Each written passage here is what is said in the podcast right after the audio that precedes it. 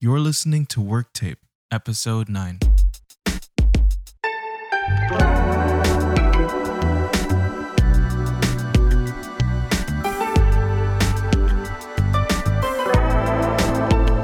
Welcome to the Work Tape Podcast. I am one of your hosts, Mitchell Palmer, looking like Where's Waldo uh, with the uh, pit today. Next to me, of course, uh, is Isaac Grover.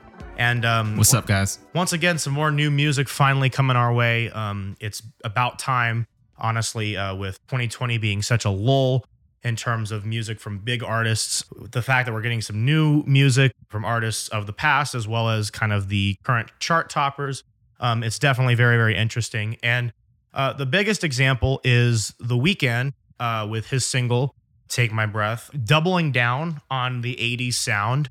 Very much so. It's you know, very disco, very Giorgio Moroder, like cocaine and rollerblades kind of music here. I'm assuming you liked it a lot. Yeah, uh, I enjoy it. And I think the reason I enjoy it is because The Weeknd, ever since he started in music, really, he's been getting constant comparisons to Michael Jackson in terms of his vocal timbre um, and overall way that he's approaching music.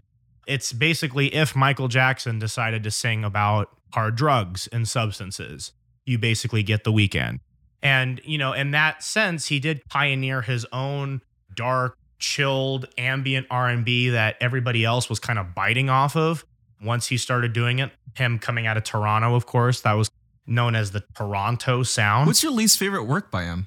The weekend, um, that's a very good question because he's a very interesting artist in the sense that he dropped music on SoundCloud free. So, so the first three of his projects were completely free um, until he got picked up by Drake and then Right. um, got some clout and remastered those three projects to put out Trilogy, which by many weekend fans is the pinnacle of his artistic endeavors. okay. Um, personally, I think the album Beauty Behind the Madness that he put out, which while having some great chart toppers like Can't Feel My Face, Yeah. in a one way, it was different than what was out on pop radio, but in a way, I felt like it was buying into the trends a little too much. Um, until he put out Starboy, which hinted at some kind of more electronic, slightly old school flavor with um, his collaboration with Daft Punk Okay. on those records. And then, of course, After Hours. And now this new single really kind of going completely in with the 80s sound and really capitalizing it and making it his own. I know uh, he's really committed to that story, Yeah. Well, the narrative for sure. which kind of brings me to this question Can you finish any of those videos? Because they get kind of gruesome. Yeah, I mean, I I finish them mostly because it's pretty obvious, at least from my perception and whatnot, is that he's paying homage to previous films and previous works, um, and kind of making it his Namely, horror. Yeah, a lot of horror films, Yeah. but also some things like that recent Joker movie, Uncut Gems, um, Raging Bull, you know, a lot of those quote unquote edgier, but very prolific movies in the sense that some of those, you know, being multiple decades old, standing the test of time. As a matter of fact, some of those are viewed more highly now than when they were previously released. And he's still continuing this narrative thing because the whole idea of the after hours is that it's what happens Right. in the after hours of the night. It looks like Ed Sheeran's trying to get in on that a little bit yeah, with that vampire. to no avail, right? No, I, I, I, I Ed Sheeran just, I, I can't. I mean, we we talked a little bit about the Ed Sheeran single. so you and- think he started out pretty well, but he's so far ending up in a weird space. Ed Sheeran is Yeah. Is, would Yes. you kind of say that? Yeah. yes. That's what I feel. I like. mean, and and that kind of is a really good segue into the idea of a consistent quality control, which- something that we touched on there it is. in the last installment. Um, Ed Sheeran is a really interesting example because he came in at a time, honestly, in popular music that was a bit weird. Like 2011, 2012, you had this whole thing where it was like a bit. It was super weird. you had this whole thing where it was like you had some great hip hop being made, like Kendrick's Good Kid, Mad City came out in 2012. You know, so many of those groundbreaking albums came out. But then in the Billboard sense, you had this battle going on between more independent folk artists and I then hated the billboard and then the more club and then than now. and then the club artists too. So Yeah. so w- when you looked at the charts in like 2012, in the top 10, you could have, you know, Mumford and Sons with like, I don't know, um, Kesha or something. Like, like, like, how true that was. like like exactly or or you know like club artists th- th- those that were making specifically club music because you know Yeah. there was there was that big thing too in 2012 where we all thought the world was going to end because of that Mayan Yeah, calendar oh my that goodness. Mayan calendar thing Remember, like every song had like the sky is falling. Oh, I that was probably Yeah. one of my least favorite things about that time. or, or I think about the band Fun with um Jack Antoff who and- weren't so fun? yeah They were But- cheesy, dude. I'm They sorry, were. dude. They were they were I, I bad. mean but you couldn't escape tonight so we are young they were. I honestly thought they were bad. I hated. fu- I, they were never fun to me. But I liked the format. The format was kill. The format and I we could hang. that's just Did you fan- like the format? yeah I mean I I did Yeah, I liked, you know what? I had to give Fun a fair amount of respect because they're fine. be, because actually they were they were a trio. I mean, there wasn't too many like big trios at the time, so like I have to give them a little bit of respect for that. And then Jack Ontoff kind of went on to Bleachers. Bleachers, yes, Bleachers was chill. yeah. I like And th- Bleachers. as a matter of fact, they put out, he put out a new record under Bleachers. Um, I'm not surprised. I actually did like Bleachers. a new yeah, he put out a new record. Fun was a band that always struck me as kind of annoying, and I didn't like them. But like, Was it that lead singer? Was it Nate Ruiz? I didn't like the yeah, I didn't like the style. But when I actually tried listening to the music, it was actually pretty good. It just they had like high potential, but the reality was bad. Hipsters love them. I know. hi- they I were know. they were kind of like the band if you were if you were a hipster at the time th- they That's amongst, what I thought when Imagine Dragons was pretty decent.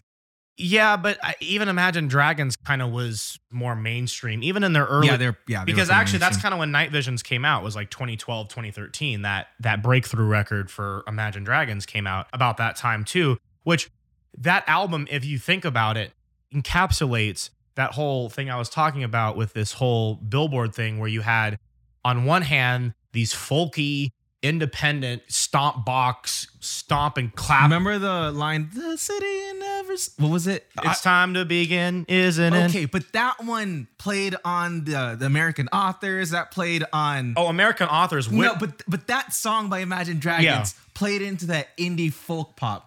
american authors wish they were imagine dragons let's be honest Right. But that was Imagine Dragons, like that was like their Y- yeah, or on top of the world. You know, I'm on Yeah. top of the world. eh. Oh my I'm on top of gosh, the world. dude. Eh. Both of those tracks, dude. I mean it was they're I actually like them. I but- actually I like on top of the world. But- I like that song. but to be fair, that was like the height of that movement. oh, most definitely. One of the heights. yeah, And I didn't think that movement was really that strong. I mean or Mumford that and I mean great. Mumford and Sons kind of kicked it off like a few years prior with Yeah, that with yeah, that they album with with like you know the the ca- with the cave and like Little Lion Man and stuff. Actually, uh, you know, speaking of Mumford and Sons, they got parodied so hard by a YouTube group named The Key of Awesome that that's what I think forced them to go electric because this parody video nailed like every trope, every aspect of their sound right down to the the that and the whole thing and the banjos, the A's and O's in the chorus where back to the mediocre cone players. Right, exact exactly. So bad. And then right after that, like literally right after that, they went electric. Mumford and Sons Mhm. went went electric and they Which we went talked about that like I don't know how many podcasts ago. I, Like- I told you, I, I did say I liked it. Yeah, I did too It actually. was a little late, but I I, liked I it. did too. I, I kind of, it actually kind of worked. I mean, they got a lot of hate for that electric album, but there was a few songs on it that were really good. Um, Believe is a, is a really good song on, on that record. Kind of has a little Coldplay, Mm-hmm. but I think it's because of Marcus Mumford's voice. He does have a distinct voice. Like, Mm-hmm. say what you will about the band, like, he's a good singer. He has a distinct voice. He's a It great works- singer, but a lot of great singers like Fun. He's a pretty good singer. Yeah, I Nate just Ruiz. hate the idea of their music when they actually execute it.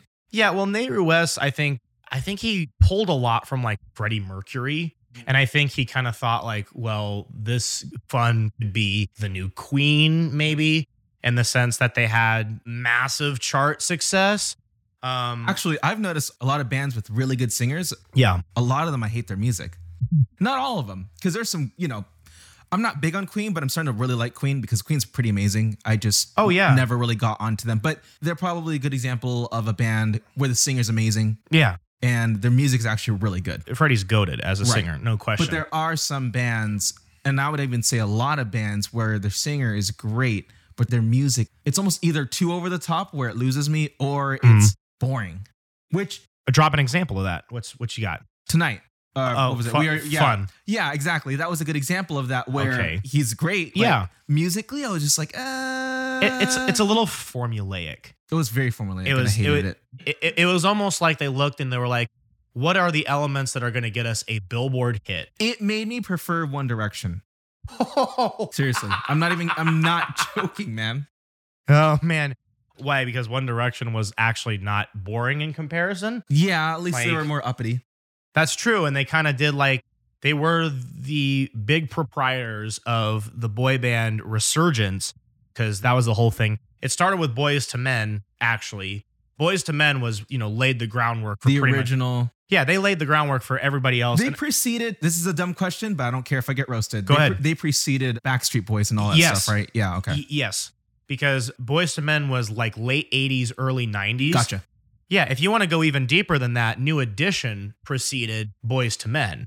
So the way that it worked was, you know, of course, you had all the Motown groups, um, singing groups, Temptations, Four Tops. Okay. Yeah. Well, those for- technically are like the original The- boy the- bands. they really, they really are. Da-da-da-dun, They really are, and da-da-da-da. and and they by far are are some of the best, no question. Like Temptations is Temptations, Four Tops, all that stuff. excellent. Four Seasons. yeah, Frankie Valley, exactly. Yeah. and then of course doo wop groups even before then, the Freshmen, So like do up really to me is or those uh barber shop yeah, like those were I think the pioneers to that right. And then boy band and then it sound. was just an evolution after that. or even the even the girls like Supremes Ah. yes, the Supremes are amazing Yes. Yeah, Martha Vandellis, you know, that that kind of thing. But yeah, I mean, you had that whole thing and it was it was an evolution. And so doo-wop, barbershop quartets. so the Then, uh, boys to men era and I guess going into Backstreet Boys and NSYNC ties in with technically the Spice Girls or Yeah, bands before that's right. The Spice Girls. That's that's right. I mean, that was that was all happening around the same time. Although this might be a little brash, but basically some of these boy bands like Backstreet Boys and 98 Degrees and NSYNC, they were like the white equivalent to the Backstreet Boys. No, I'm serious. They absolutely were. They were the white community's response to the Backstreet Boys. Because here's the because here's the thing that had to happen. So Boys to Men as and don't take this in any horrible way at all. I'm I'm no please take it horribly guys no no go on I'm, I'm not gonna get canceled for that. No, don't cancel. you're gonna go out, don't you're don't gonna go cancel me out for with a- that. you're not gonna go I'm out just without a bang spitting. I'm just I'm just spitting the truth here. Okay. well spit away Here's the here's the deal. Boys to men, they had to cross over. That's the difference. They had to cross over because you know there was kind of the R and B. You know, cont- uh, like, and I hate the fact that they use this word to describe it, but the urban chart. You know, people. I thought you were gonna say mayonnaise No, no. There was the urban contemporary charts at Gotcha. the time, which they really need to phase that out. And and the Recording Academy stop having that as a category for an award, where you're just basically lumping music by black artists into one category. That's that's not exactly. it is annoying but It really is. Um, Yeah. So anyway, they had those charts, and then you had the Billboard charts. Mhm. So in order for Backstreet or not Backstreet Boys, excuse me, for Boys to Men, they were charting urban contemporary R and B charts, no problem. But in order to get that mass appeal, they had to then cross over even further. Unlike a lot of these groups like Backstreet Boys, 98 Degrees, in sync, that the minute they dropped a single, it's already on the Hot 100 chart. That's what I'm trying to tell you. I'm not trying to be discriminatory or divisive in any way. I'm just telling you the reality of the music industry at that time that there was, for some artists, a harder process for them to get that mass appeal because they had to not only chart in their respective community, but then they also had to get enough traction to where Billboard was like, oh, people are actually listening to this. Let's put it on right the charts. So here's another weird thing. Why the heck do people talk about crossover artists like it's a new thing? I, I People- don't. you I don't really notice understand. that? I don't really understand it either because Because they're, they're like, oh, the latest crossover artist. Like, you do realize that that's been going on for a long time, and people act like it's unique. It's weird. as a matter of fact, it's kind of pushing towards another thing I was reading I about. feel like it's normal. I feel like If it's it- actually a normal part of the industry. right. Man, Would we're you- on something. This is good. I know. Uh, this is It's all that something, watery drink. That's that's right. the coffee, y'all. Caffeine's very important. But that was something I'm going to touch on, which is I read this article. I think it was by Rolling Stone, Billboard, or one of the big music publications, being genreless is more of a thing now than really at any point in history. There's a lot of artists and a lot of movements where they're simply not being boxed in to genres anymore. Take somebody like Billie Eilish. By default and by chart position, she's going to be categorized as a pop artist. But if you listen, It's alternative pop, right? but alternative's gone mainstream now. That's the thing that's really interesting is that alternative music, you know, started off as what it described, a alternative, a To the different, mainstream, a- a, basically. different approach, a, a diversion from whatever was popular. Now alternative just means pop music but quirkier. Yeah. And so much Sure. of what's actually ruling just the regular pop chart is alternative music. So I feel like I that, think I talked about this. I don't know if I talked about it with you or it was off camera with someone else, which most likely that happened. yeah, probably. But, we But I can- was noticing that we the can bring it- we can bring it in. alternative was that it was an alternative to the mainstream, right? right. It was quirkier in nature. It was more off kilter. Typically, most of the worst singers were in that category, and I liked it because of the character that that music gave. But then by Nirvana's time, it basically got pushed into the mainstream. That's and correct. since then, alternative has been a normal part of our music lives, so to speak. Right. To the point where In even the popular music sense, that is. right to even where most of the time I look at you know alternative artists and I'm like, are you really alternative though? Like, are you really that It distinct is from? overused. Yeah, absolutely. It is overused, but let's not forget the styles that that came from. Like, I can tell when an artist is alternative. I'm like, Okay. okay definitely. Like, Sure. I'm not big on her, but even Melanie Martinez, Okay. I can hear that. you know? Yeah. Alternative and experimental tend to be used interchangeably, Mhm. but alternative essentially is a more experimental style of music Really, it is. versus Yeah. whatever it was and is the mainstream. Correct. But again, like you're saying, alternative can just Yeah. become mainstream. But I still think it's a defined style. No, I do. I do too. I, I I'm not taking any artistic merit from alternative artists in that sense. I'm just saying that the general tide of the music industry, so to speak, is to the point where alternative is actually really topping a lot of charts right It's now. a bona fide category. Correct. Yeah. That's what I that's what I mean. But I mean, I think that kind of goes back to the whole genreless thing too, in the sense that many of these artists more so now than really I think at any point are just being refused to be boxed in, which I think is actually something that's really really good. I think that that freedom and the lessening the burden of being boxed into a particular genre or sound or to you know essentially be pigeonholed into doing kind of the same thing over and over again. I think that is where you get some really interesting works and you get some really great things. That Billie Eilish album, I, I listened to a fair amount of it since we met up last, and there's a lot of stuff on there which I didn't expect. Like some of the chord progressions and some of the inspiration that she took, especially from like very old school, like American standard songbook type things from the 40s or the 50s, even. Was this in Happily? Yeah, I still haven't listened to it. yeah, it's all over it. And then some of the stuff on there, from what I've heard anyway, it's almost kind of like the two for one thing where you have the first half of this song be this really slow, drawn out, jazz, old timey influenced kind of thing. But of course, with it being Billy, she's going to have that distinctive whisper rasp thing that she's doing. And then it switches up halfway through it and becomes a rock anthem that's, you know, very reminiscent of something that maybe Cobain would have done, which is why I understood the comparison of Billie Eilish as this generation's Cobain because in that sense and in terms People of took it too literally, definitely way too literally. Again, it's the rock group.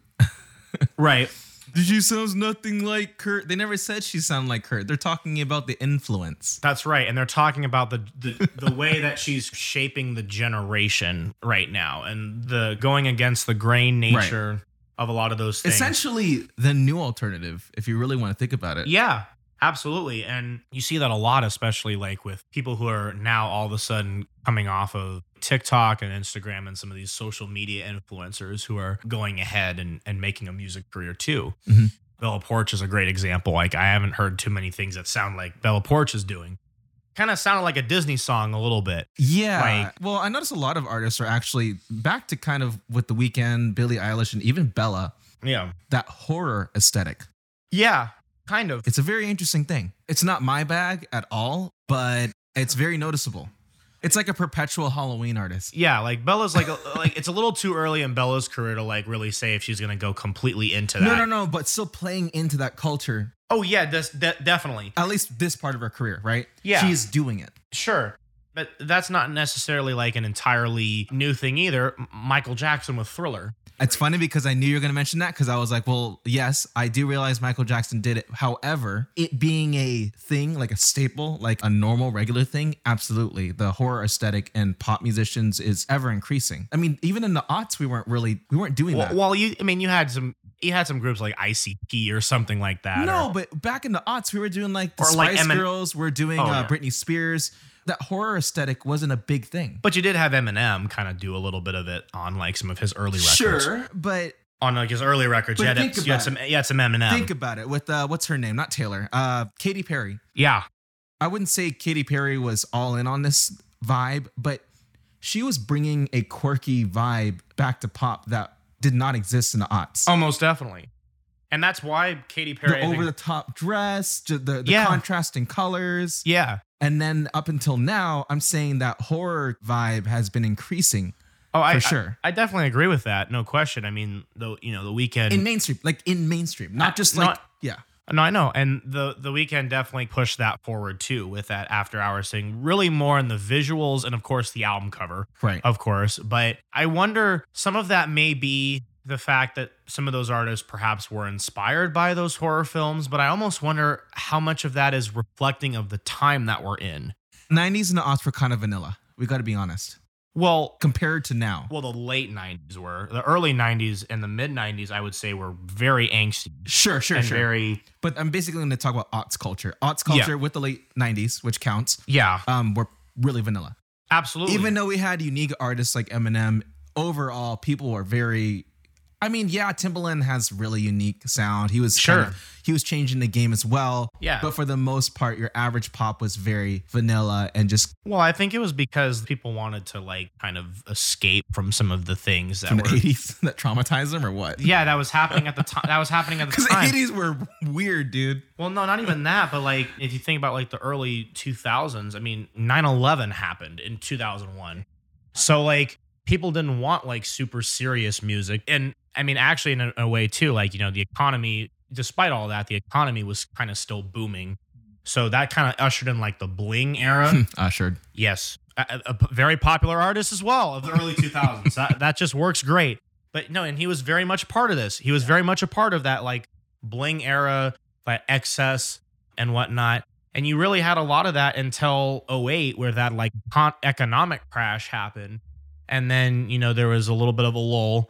And then you had some more partying again. And then now with pandemic setting in last year um, and really changing up a lot of things, but also there were some things that happened before that. Mhm. I wonder how much of this aesthetic that's being adopted is really a reflection of those times, being of our times now Oh, yeah, that's true. of our times now in the sense that things in some respects are kind of dark and they're kind of like you know we, Well, I would say Katy Perry. K- Katy Perry. Wow, I want to cut that Katy out. Perry sounds like the Wish version of Katy Perry No, that I'll, you ke- I'll couldn't keep that afford. in. I'll keep that in. You couldn't afford Katy Perry, so you got Katy Perry instead.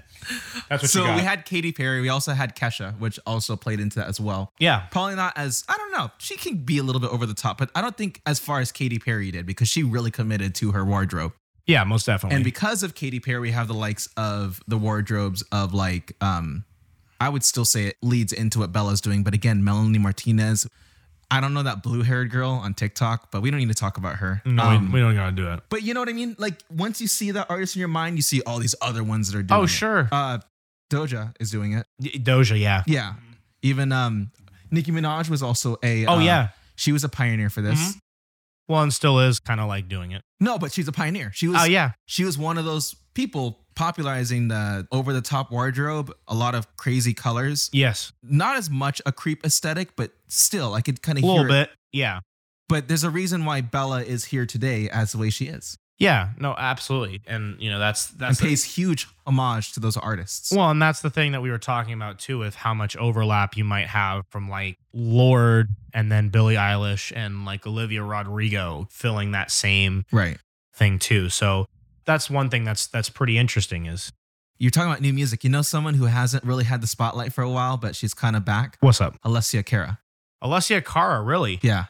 I really, you, you got to let me in on this. How, how so? Like, let Sweet me Dreams was her um, latest single. Uh huh. I listened to it, and lo and behold, it was a trap beat. Right. Right. I, that Can, was, we, can we talk about how overly easily impressed Gen Z and Generation Alpha are with a beat on everything sure. No, it, it's become. or slowing it down? Yeah. Right. You know, some people were talking about like, you know, characteristics and or sonic traits of eras. Our era is definitely that. Our era is definitely trap inspired instrumentation, heavy 808s, synth bass, but su- sub bass too. Dude, beats are cool, but you don't need to put it on everything. No, no, absolutely not. You know, so many artists have been talking about how they're predicting that there's going to be some sort of seismic shift that's going to actually favor live instrumentation. I actually agree with you. I think people are going to get so fed up with beats, they're going to bastardize them and they're going to be gone and we're going to be onto something else. Right. And there's going to be the, the idea of live instrumentation coming back into the forefront because, you know, So learning the instruments will help me in the future. yeah, having a basis in Say music, goodbye to your loops ha- having a basis in music theory definitely that you helps. bought And off Splice. music theory. They're cool. I actually use one shots and Splice, but I actually Yeah. purposefully don't use the samples because I could just make my own and I don't want to deal with another person using that same royalty free Splice sample and then sue me. It's like, dude, I'm just going to make my own. Right. And we can talk about that too in the sense of the prevalence and rise of sample packs, basically strung to- Is it cheating? yeah, these strung together, crafted for you sample packs with a lot of them giving you the option of even getting the individual stems. Mostly that was a response just to the fact that instead of having to sample established records and worrying about that loophole of getting the actual artist clearance, which can take forever, you know, the sample packs were. A, A solution. yeah, A, to avoid that, but B, to also give the producers a shot and really showcase their Uh, one shot. yeah, they're artistic and their art their artistic endeavors. And I was, you know, saying that sometimes sample packs or even listening to tight beats or whatever can kind of get you out of a writer's block or get you out of a creative rut. right Um, because they inspire you even if you're not going to use them they inspire you i mean i hear some producers where they use the loops just right out of the box yeah, and then they replace it or just take it out right. because they use it as training wheels for the track that they're building it Yeah, and even if they keep same chords, they'll do live playing or they'll right switch it up a little bit. And that's kind of the type of sampling that I personally really like. so we approve of splice it has some really good benefits Yeah, I, I approve of the type of sampling where maybe you are taking like an individual element or something and you're kind of using it as a base to get started and then you're building on top of it. Even John Mayer has used some samples in some of his recent stuff. Um, New Light was built on a sample that he got from No ID, um, and it was just the little synth arpeggiated part. And then he just built the rest of the track underneath of that. And I'm like, that's kind of the sampling that I like, where you know you're just taking an element to get you started, and then you're reworking it. reimagining it Yeah, absolutely. But I, I do feel it coming too in terms of favoring the live instrumentation as that breath of fresh air. Um, I do think that just because of its prevalence on pop charts and whatnot, that you still will see like kind of the trap influence for the rest of this year and maybe even going a bit into next.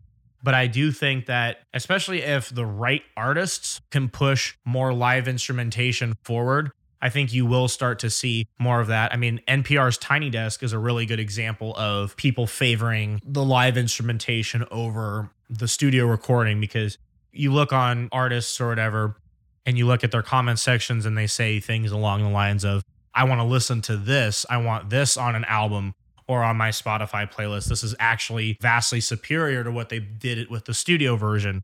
So I think there's always going to be that there. I think whether or not it's going to transcend mainstream music as we know it, or really rather when it's going to transcend mainstream music again, who knows? I think somebody has to get the ball rolling with it, whether that's one of us, whether that's somebody else.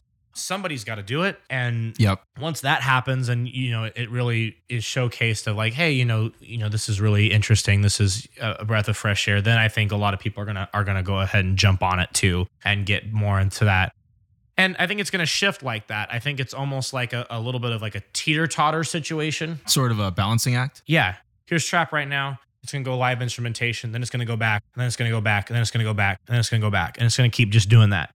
Because, you know, we're pushing in terms of what we can do musically, you know, with a lot of tech and whatnot. So tech, I think, is gonna be implemented still. It just really, really depends. But I noticed the 90s were a rebellion to that overproduced sound. yeah. And then by the aughts, I noticed there's still a higher emphasis on real instruments versus now, yeah. but it going really digital.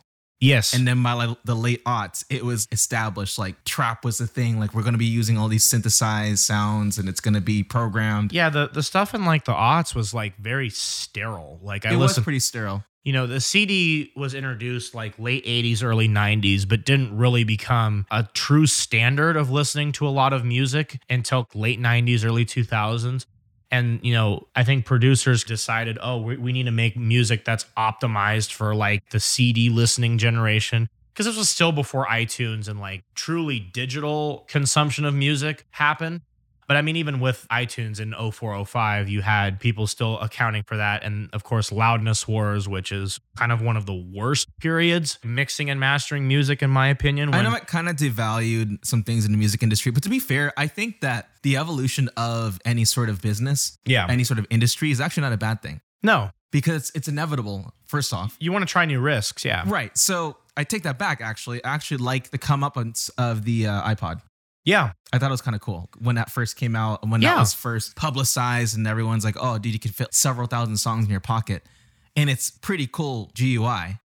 Yes. It's very usable. Like the, Yeah. the, the original scroll wheel, in terms of that, I think was, was Like that was amazing. I think that was genius. Personal. I think that was genius. That scroll wheel is, is genius.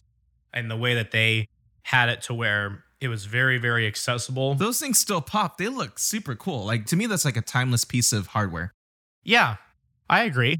And I mean, you know, it, it's very I much think it aged better than a '90s computer. yeah. In a lot of ways, in a lot of ways, I would agree with you. It has, and it, you're seeing more of that too. And I, I know we've touched on this as well in terms of like technology coming into music, but that spatial audio might really be a big thing. Still, I mean, I know that we talked about whether or not it's going to be a gimmick or whether it's going to be something that could really become standard. But I think that that's more along the lines of the risk that you were talking about, of the thing of an evolution of the listening experience, trying to incorporate more of that surround into music mixes and treating it like you are, like, you know, watching a film or something, you know, and bands and whatnot have even decided to re release albums in a stereo format, like a 5.1 Hmm. stereo format. Coldplay did it. Head Full of Dreams, you can listen to in like 5.1 because they re-released it to This Make it- I didn't even know. to make it more surround. So I think that's kind of an evolution that might be really interesting to see. Like I said, whether or not that becomes um, a standard. the norm or yeah, whatever. it's really early to tell, just because it's so early in its iteration. And personally, I think it's only going to get more streamlined. But you know, I, I could see potentially having that feature be standard on a lot of devices and then having a lot of people listen to their albums in that way as well. So there's definitely a lot to be said about the evolution of things. I do think some of the best sounding music has actually kind of come out from like 2010s through the 2020s though. Some people have said like oh the mixing and mastering is so bad or whatever. But I'm like, not really. I think if you look at some of the ones that have really lasted, like actually it sounds pretty good. so it's probably something that you like, but a lot of other people probably don't like. Yeah. Yeah. Are you kind of leaning more into the lo-fi vibe in your head? Um, Is that why? Because some people are gonna say objectively or subjectively, sorry, it sounds bad.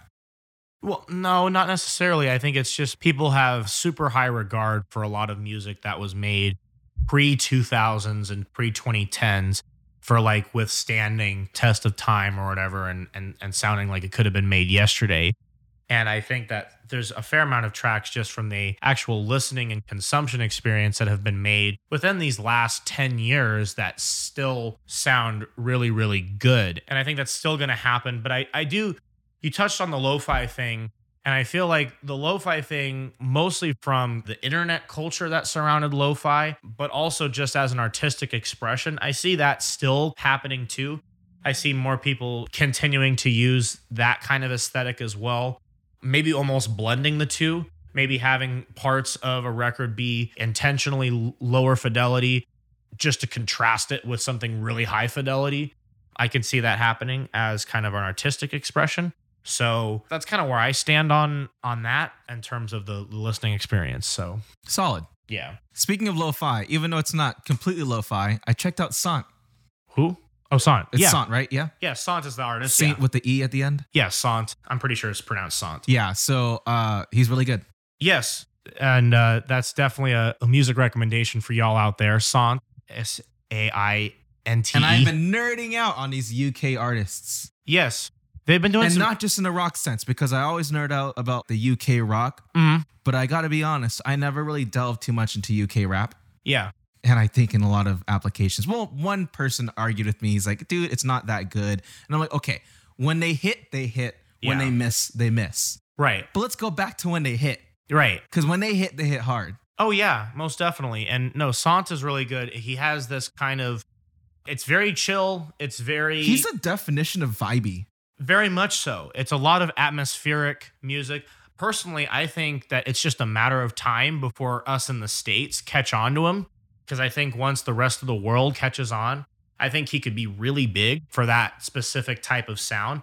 Quiet Storm 90s sounding synths Mm-hmm. but then paired with the hard hitting 808s and maybe a little bit of drill influence, but not a ton. Not too, I- not too but much. I, but I, but I think that's kind of I why. didn't hear any grime. I didn't hear any of that no, stuff. but that's I think kind of the reason why I favor him a lot more than say some UK artists in the sense that he is diverging from that. Oh, he's separating himself from his contemporaries, whoever those are. Correct, At yeah. least the contemporaries in his area. Correct. Yes. Granted, there are people who have really done the whole drill grime thing to tremendous effects, such as Skepta, as someone who's done that to a really, really good effect. And I have to give him a lot of respect for that. But I, I do think that some of the stuff that they're conjuring up across the pond is really quite interesting. And I think that personally, I'd like to, in the case of Sant or some of these other things, I'd like to see that be a more consistent trend moving forward because I don't know. I felt like with a lot of his music, it's kind of a really good balance of vintage, old school. The, the tone of his voice is really cool. I Yeah. don't know what mic he's using, but um, yeah. I really dig his vibe. It's it's got like a smooth, kind of reminds me of coffee with cream. You know, it's, it's just like a nice cafe kind of vibe. yeah, really Hopefully, is. that's not an insult because No. I think that his music is built for bigger audiences as well. But he really is like a It's a vibe thing. it's, it's almost kind of a sound you don't want. You kind of don't want him to become too commercial. Not gonna lie, W- yeah. I kind mean- of reminds me of early Kendrick. okay. Wow. That's high regards. I, well, no, I, I, I, agree, I mean, I agree with you. I, right, I'm not. I I'm not agree with saying you. he is, but let's be fair. You know, he's not in a place that Kendrick is. right. They all had to start somewhere. but Yeah. I can take him seriously, like I take Kendrick seriously. Right. And is it because of that more independent status you can kind of that's, take That's him? a big part of it. well, I, It I just sounds mature. right. I agree. That's with, probably the word I was looking for. I agree with that. And, you know, this brings up a really good conversation, a really good point of artists who did have something that's refreshingly new that either stayed more or less independent, but in really the case of this conversation, ones that did become mainstream and how it changed over time. There's a lot of examples of that where, you know, you have bands, artists, whoever that came out with something really fresh, you know, for the early part of their career, kind of went a pretty substantial amount of time without really any real big exposure. And then as soon as everybody else caught on, then there was like this big paradigm shift and kind of happened with Kendrick. But I mean, I think Kendrick's done a really good job of still keeping that integrity. Maintaining is cool. Yeah, main- I actually agree with you on that. I kind of feel the same. I think it's funny that we're gonna mention his name again. I think Kanye is the same too. yeah, I Kanye's think that's kept why it. we take these people seriously because of that. yeah, Kanye's kept it. But I mean, if you But want a to, lot of artists fall off. oh yeah, so many of them. All Oh yeah. Example of the opposite of that, where they came out with right, something. bring it on. I'm ready. something. Uh, well, I think you kind of know, but Weezer, Yeah, easily. w- Weezer was Weasley. Weezer was something like that's a really good example where first couple albums really refreshing, really new. Mm-hmm. Then they kind of got, you know, really in the the mainstream consciousness. Then it kind of It was just like got corny. downhill from there. Someone relatively recent who kind of, well, actually, someone relatively recent who's been getting a lot more exposure, which I'm very happy he's been getting more exposure, is Anderson Pack, especially with that collaboration he's doing with Bruno Mars. I think that's going to put him on to a whole new audience of people that maybe he didn't have before. And I'm hoping that he keeps his integrity too, because personally, a lot of his stuff is really quite good and came through with that more melo- I'm not super uh, familiar with Anderson, so refresh me. Yeah, so Anderson Pack basically came with this neo soul, almost a, a neo soul revival in a way. Um, So like Sampha, FKA Twigs, SZA. no, because those artists are more atmospheric and they're more, The internet? yeah, more in that vein. The old school groove, like more like laid back, almost more feel good music Sure. in that But sense. not as over the top as Hiatus Coyote. no, Hiatus Coyote does kind of like go that one step further. Yeah, they do. Yeah, and, and I mean like FK Twigs, They're Sampha, cool, though. those guys are great and those artists are great. But like I said, they do factor into that atmospheric, eerie sound, especially like Sampha does. You have to be in like in a certain mood to really like resonate with that. Like Oh, Subtract, dude. I'm surprised you never talked about Subtract. subtract what? Subtract has, I think he's worked with Sampha. Okay, I'll have to look into it. No, Subtract is one of the illest I've ever listened to. Have you heard of uh have you heard of Division as an R and B artist? Maybe. Okay, that's similar. But we'll have to listen to that and then talk about that in a future one. Yeah, definitely. We will touch a little bit on quality control before we um, cut out Yeah. because we got to talk about my man Marley on that. Definitely. Well, quality control is a big factor in a lot of things. And Marley had such a illustrious career in having that quality control. And I think really the big thing that I can observe from listening to all those albums, I think it's really who he surrounded himself with. I mean, Marley himself is still goaded especially in the reggae field. But I think so much of it was your Tosh and so much of the other Funny. yeah. And so much of what the other whalers were doing. I've repeatedly said it and I won't stop saying this is that Marley would have not gotten where he was without Livingston and Tosh Oh no, n- no question. because they were essential. They were just like the Beatles. They were so essential for each other's growth and success. Even though Neville and Tosh, they kind of got the bad end of the stick. yeah, but I mean, Taj still had a pretty good solo career after. Yeah, but I don't know if it's true, but if we're going on rumors alone, he started the band Yeah, and he even taught the guys how to play instruments. right. or at least the bulk of how to play an instrument, and then still ends up getting segmented out of his own band. I mean, I think he still made the decision to leave, he and Neville, but it got so big. And Catch a Fire, which super good album because they had the Jamaican and the American version. Yeah, The Jamaican version didn't have like those electric guitar solo overdubs. right. So it's a very different listen. But Catch a Fire, the American version, which was produced in the UK, I think. um, Right. it's just great. And by that point, Bob was really kind of because they actually recorded some stuff in the 60s in Jamaica and, Yeah. and other places. But Right. by the 70s or early 70s, with Catch a Fire and uh, Burn In, both from 1973, Yeah. it got to that point where Bob was becoming a superstar. And Yeah. Peter definitely didn't want to stick too much longer. And Bunny is usually the softer spoken of him. He's very well spoken in his music and very well expressed, but he doesn't come out as intensely as Peter does. Peter was like the gun of the group. Yeah. Bob was, I think, the overall message. And I think Bunny was just a great poet. Yeah. Like they all had that those different characters. But it all interlinked and it kind of all made sense. And it, Peter's kind of like John Lennon. And then Bob was, you guessed it, Paul, Paul McCartney. Yeah, Yeah. exactly. And Bunny's just a good mix of Ringo and the other guy, I, uh, Har- Harrison. Harrison. Yeah. Not to Beatleize every band, right? Because everyone. But I does mean, that. but I mean, no, no, this is a fair comparison. N- No, no, this is definitely a fair comparison. Not only actually timeline wise, in terms of the fact that both of these styles of music were being made basically at the same time, Mhm. just in vastly different parts of the world, vastly different flavors, budget, whatever. Uh, may have you. I mean, I think the Beatles just had a ton more budget because they were the no Right. question about it. right? Um, so it's a fair comparison just because if you're going to compare those two, you know, Harrison, you're making that Harrison comparison, Harrison comparison. That's great. Um, that is generally how even people who are huge fans of the Beatles, like they do view it that way, where Harrison actually is really kind of underrated, at least from a songwriting standpoint within the Beatles. But that's just because the combination of Lennon and McCartney was so poignant that that's the only reason why Harrison became underrated in that band. Despite the fact that Harrison wrote some of the best songs, like Something, for example, While My Guitar Gently Weeps. Some of the absolute best Beatles material was written by George Harrison. But because Lennon and McCartney as a team were so big on the charts and so big in in that whole thing, that's that's what happened. And I think Harrison got a lot more appreciation after he went solo, after the Beatles broke up. After Same thing happened with Bunny. yeah, Yeah.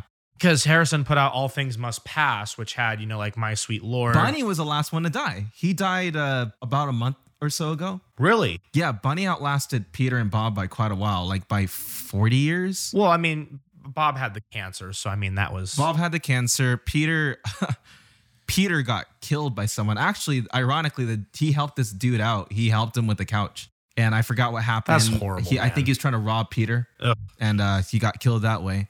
and then Bunny was kind of like Bob as far as like the peacemaking. He kind of kept his own. But I just think that that's a fair comparison in terms of people who have contributed immensely to their respective bands, but at that pr- of the prime of those bands didn't quite get the recognition that they deserved or didn't really get their flowers until after the band was disbanded. Mhm. And then they were able to kind of really showcase a lot of what they had to offer.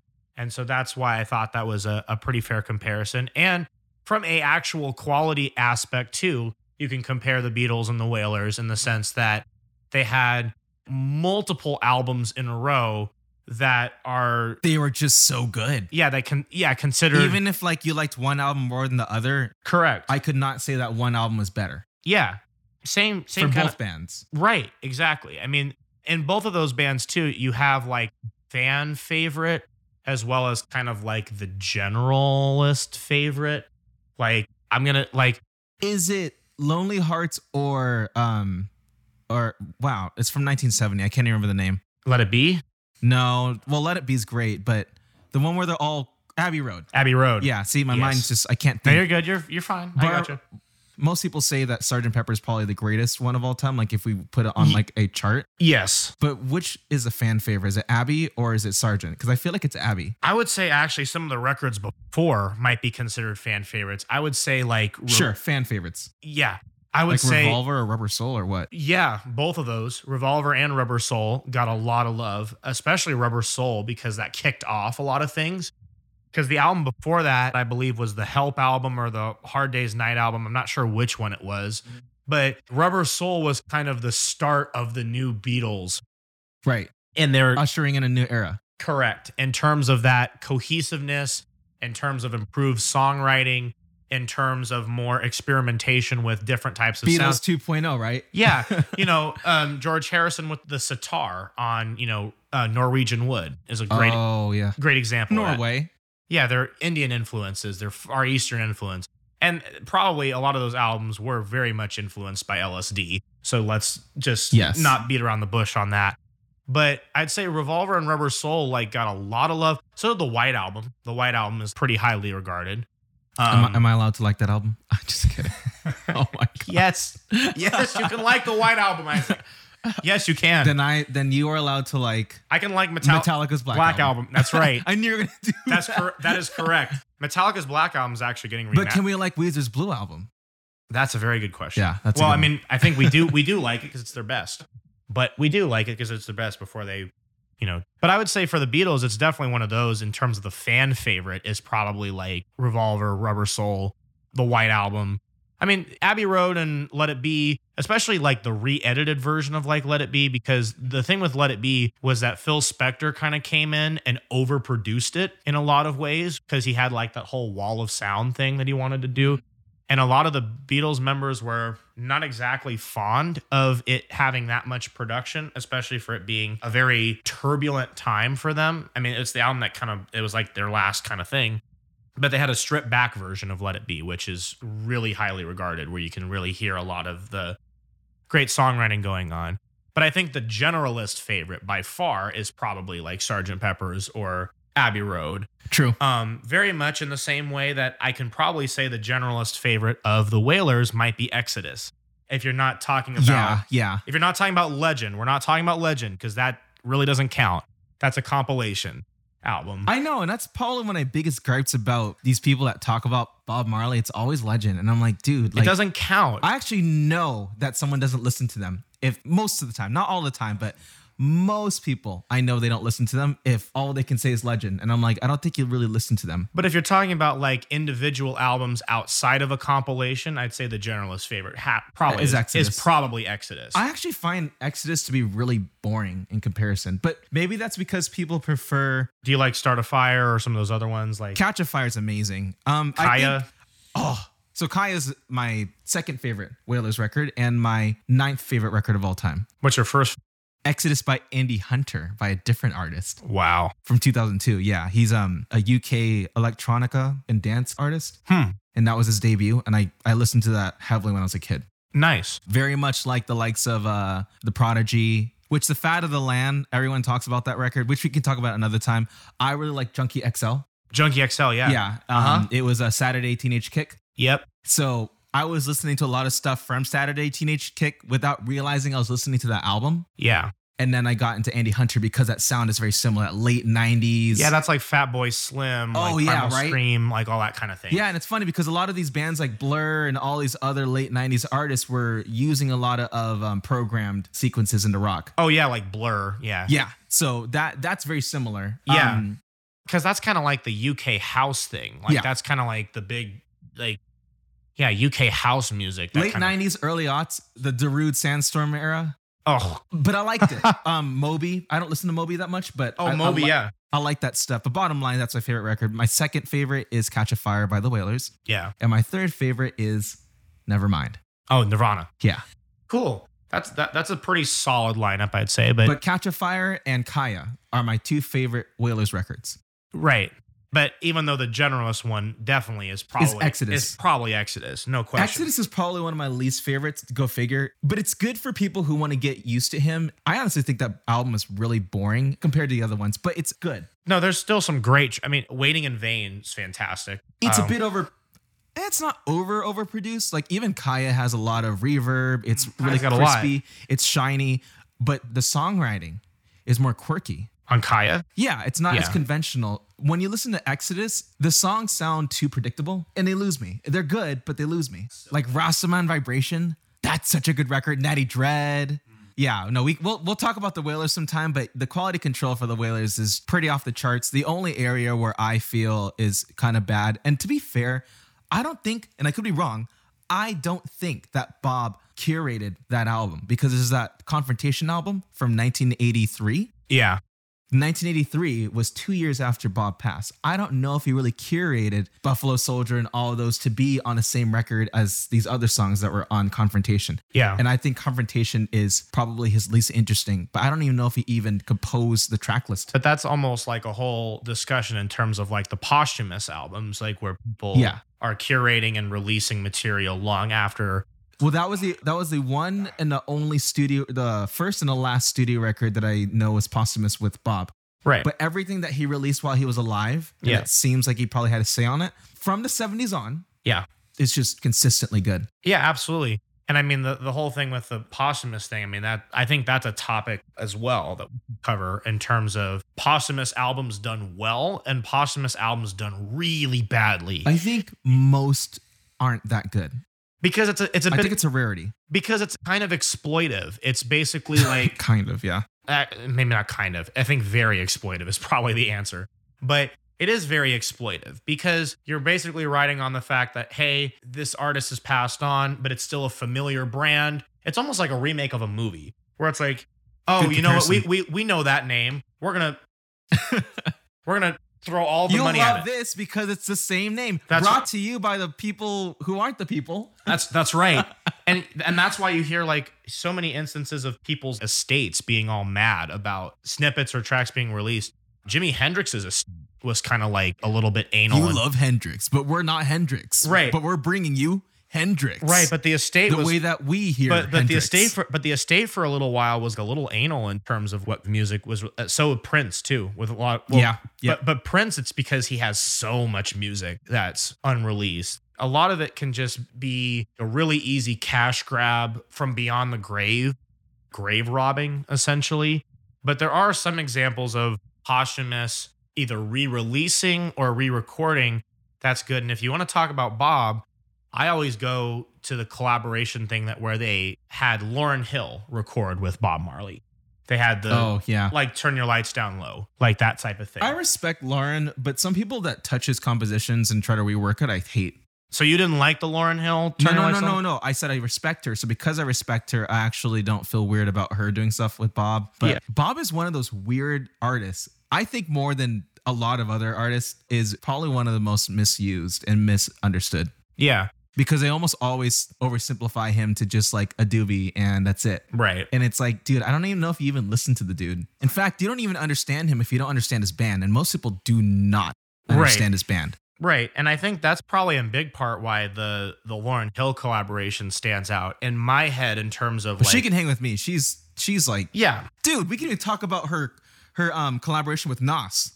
Oh That yes. was good. that was fantastic. We should have talked about it. Whoa. We can't. Let's talk about it. Oh, wait, we, we got a little bit of time. We Let's can do, do it. it. Let's we, do we it. can do it. Let's do it. Yeah. So That was Fan- good. I wasn't even sure if you listened to that King's Disease record, but I listened to only two tracks, but but it was- they were um but they were good. the, the Lauren Hill. What was the other one? Ah, gosh, I can't remember. you don't But there's remember? a music video for it. Okay. Oh, Rare maybe. That maybe it's the one. But yeah, It no, was rare. Was it the one with him playing Chess, that's the Oh, chess? Rare yeah, one. Yeah, yeah. yeah, No, so that no- was good because it had all these different styles. that's right. No, Nas King's Disease 2 came out also on that last Friday, which I was hyped for. We'll do a whole 20 podcast for Nas. Yeah, a- absolutely. I mean, in terms of his contribution to hip hop, like, yeah, you can't condense that in one thing. Because, I mean, Illmatic alone could probably take up an episode of this just in terms of um, collaborators working with Tribe called Quest, working with Rock, Right. working with DJ Premier, you know. So with Nas, do you ever get the vibe? Because I feel this way all the time. Do you ever feel like he's dead and then you forget, oh no, wait, he's alive? Because Uh. of the culture of a lot of hip hop artists that kind of, you know what I mean? kind of. Because he almost feels like a fever dream whenever Ki- I hear that he's still Ki- alive. Kind of. I mean, I think that because he had kind of a lull period, because he had, you know, Illmatic huge. This is my theory, but I'm I'm dead What? serious about this. I think that if Nas would have died after Illmatic, he would have been legendized even more. Oh, absolutely. Which goes to show how much Absolutely. people romanticize dead artists. Abs- absolutely. If he w- no, if Illmatic would have been his only album and he would have perished, like yeah, he would have the album would have been way overblown than the way it is now because it's great but i'm saying if he died yeah. it would have been blown even higher Well, even yeah. higher than i you No, know, it, it al- then it already has been. Yeah. I mean, Nas has already gone easily on. dude He's already gone on record so many times being like, I want to look past that. Like he's already said, like you know, I have other albums too. but you know how people are with stuff like that they did it with winehouse they did it with all these artists dude Oh, right. Sure. Elevating the status of that. Uh, David Bowie, actually. When David Bowie passed, that Black Star album got pushed up too. Yeah. Especially when people really started figuring out that it was like literally about him dying and almost predicting his death before it was even coming to fruition. but people have the, the tendency to overrate just because someone died right. it happens all the time and nas's illmatic would have gotten even higher than Yeah. what it was but i think it's a blessing that he's around Absolutely. that he's been around this whole time Absolutely, it is. and he's been able to live to see the impact that Mm-hmm. Illmatic and his just his what he's done. And personally, he's one of the few older hip hop artists that sounds just as good over new production as the old production. That's the thing that I really liked about this King's Disease 2 record because I listened to pretty much a majority of the record. I think I only l- didn't listen to like two or three tracks on the What are back. some of your takes on it? it's really, really good. It's produced by Hit Boy, who's one of the biggest hip hop producers right now. And it's really a nice blend of Boom bap. yeah, when a typical East Coast record from the 90s would have sounded like, and the, the boom bap and the jazz instrumentals.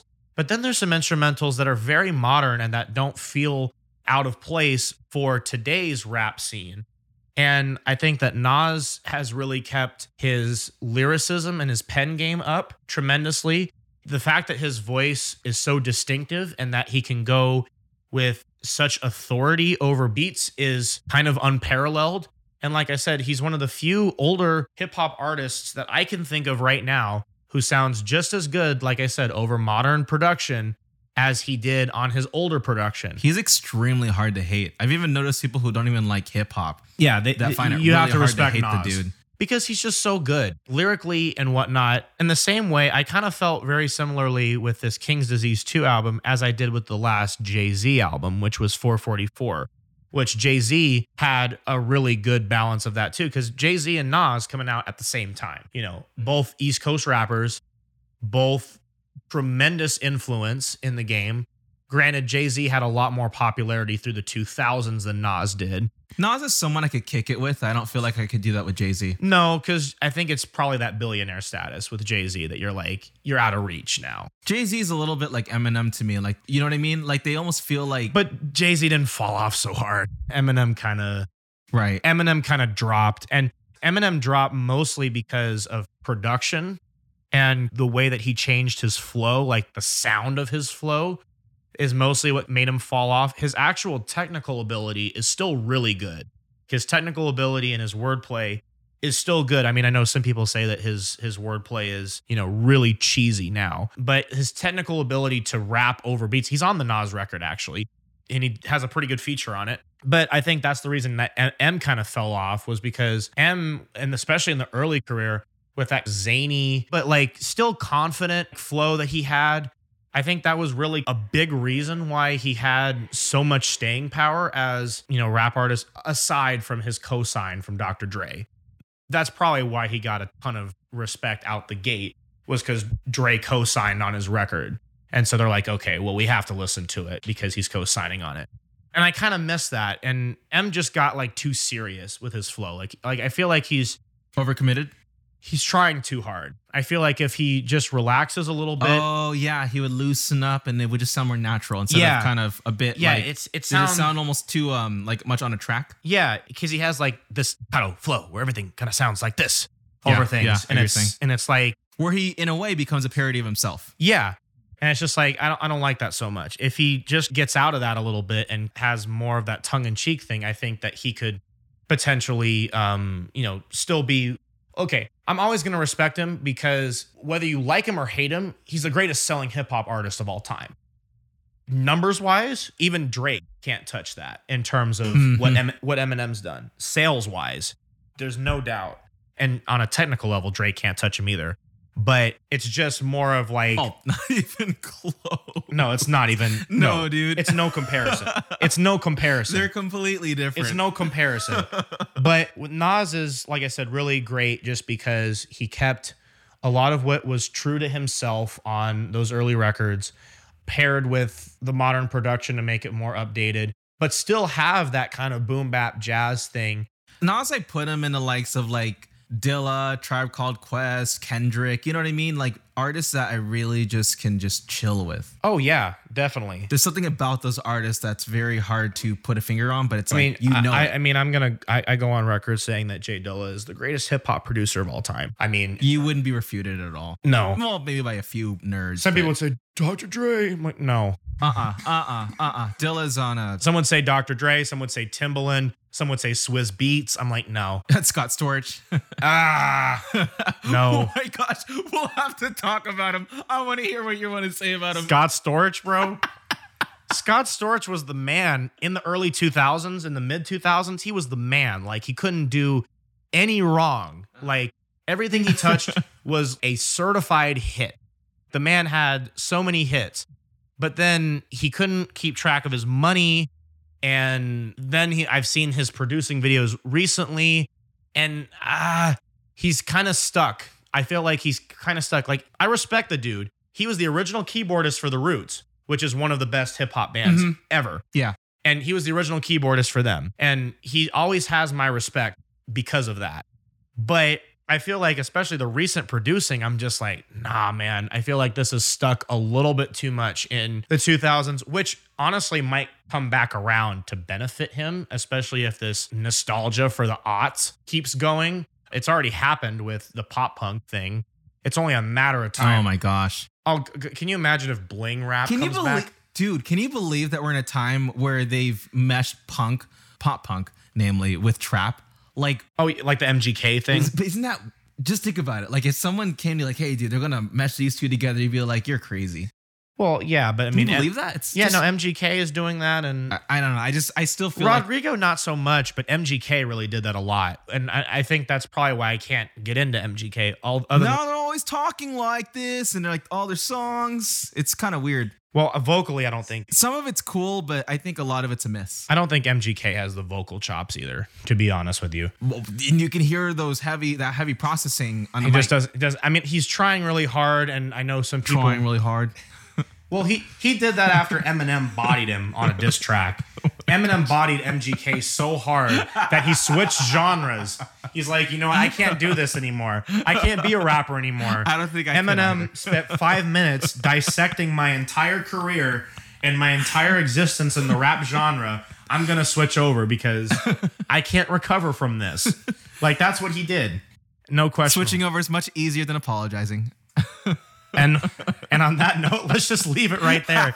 All right, y'all. So this has been another great edition of the Work Tape podcast. We got some great topics coming: posthumous albums, quality control, more music news, more music recommendations. I'm Mitchell Palmer, Isaac Grover, Work Tape podcast. Stay tuned. Later, guys.